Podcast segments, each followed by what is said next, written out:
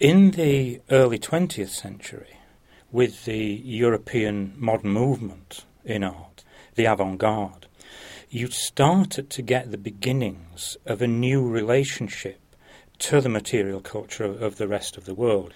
Whereas um, scientists and museum people in the 19th century had seen materials such as African masks or Polynesian carved huts and things like that, they'd seen them as ethnographic artifacts.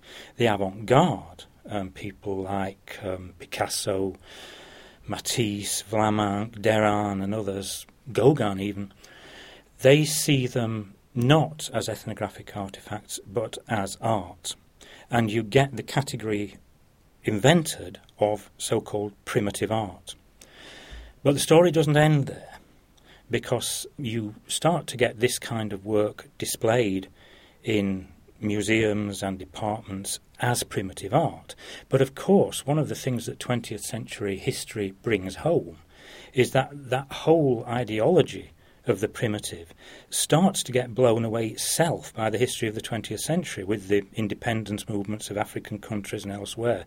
So you can't maintain this fiction of a kind of primitive, unchanging culture when you've you've got the birth of nation states in in a modern world.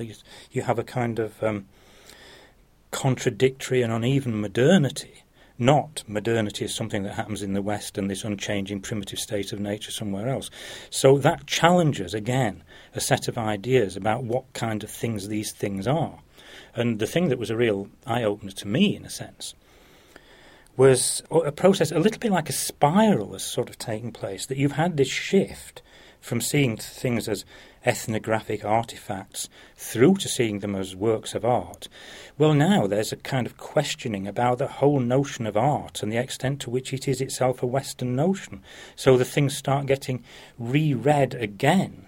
Um, very much still as works of art, but not works of art to be looked at as things in their own right, just simply for themselves, like a kind of art for art's sake attitude, but to read them again as a kind of gateway into knowing about a culture.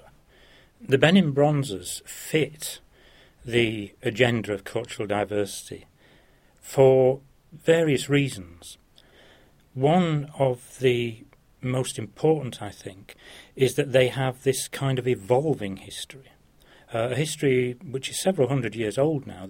The first contact with that culture was a very, very long time ago indeed. The Portuguese went down the West African coast in the late 1480s. And so you've had intermittent contact.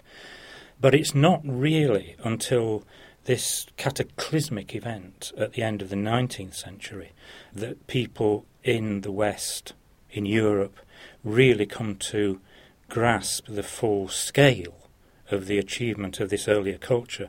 That's when the British, as part of their expansion into Africa in the 1880s and 1890s collide basically with the Benin Empire and, um, not to put too fine a point on it, destroy it. And the, the story which, which captivates people and which lies behind so much of the contemporary um, debate about the bronzes is that the British stole them.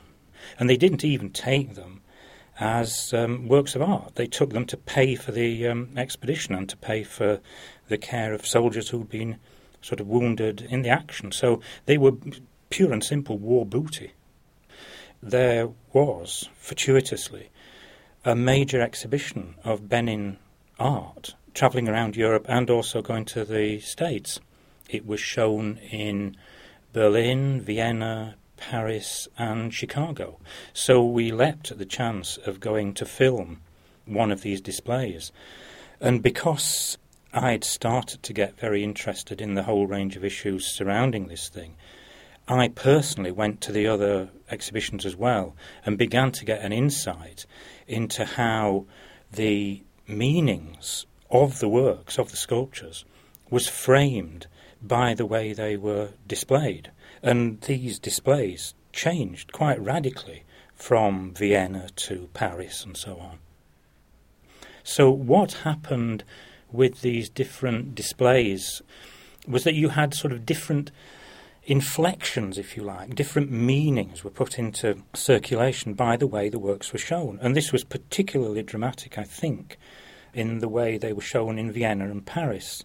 In Vienna, you had something like uh, like a kind of updated ethnographic display, where there was a facsimile of the royal palace and a facsimile of an altar, and although most of the objects were shown in glass cases in a fairly conventional way, there was this attempt to situate them in some sense of a kind of context that they were produced in.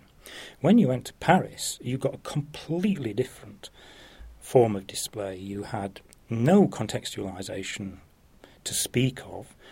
You had individual sculptures and individual plaques, which is one of the main forms that Benin art took. Two dimensional relief plaques were shown essentially like paintings, like works of fine art, each lit in its own alcove with a spotlight and so forth, so that you had this aesthetic reading, if you like, of them, rather than a kind of quasi scientific or sort of cultural one. And that's quite important, and it's quite a dramatic difference. I think the point of it is to make people reflect. When we're talking about different modes of display in a museum, what's at stake there is the meanings of the things that they're looking at. The museum's a kind of frame, if you like, it's the context. And meaning is, in large part, context dependent the sense you can make of something is in large part to do with the terms on which you encounter it. And in the case of something like a museum display, the terms on which you encounter it are framed by the curators and so forth. How you position the objects relative to each other, how you light them, the kind of stories you tell on the labels, all these sorts of things go up to make the experience of somebody who encounters them and therefore what they think it is that they're looking at. When I think about um, what I want students to get out of this material, when I've taught on the art history department summer school, for example, I take students to the British Museum and I take them to see the display of um, Benin bronzes there. When you walk into a room which has got bronze cast sculptures of a kind that are familiar, let's say, from the Italian Renaissance, it's a big surprise to people.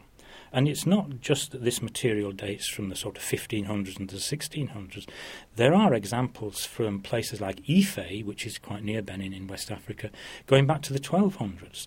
So the idea that you had a sophisticated, urbanized culture with social stratification, with different groups in the society, with guilds of artists making things in ivory as well as in cast metal. This is a big surprise to people and it opens their eyes.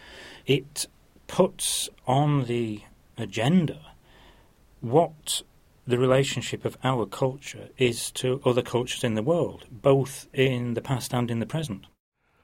From the Open University.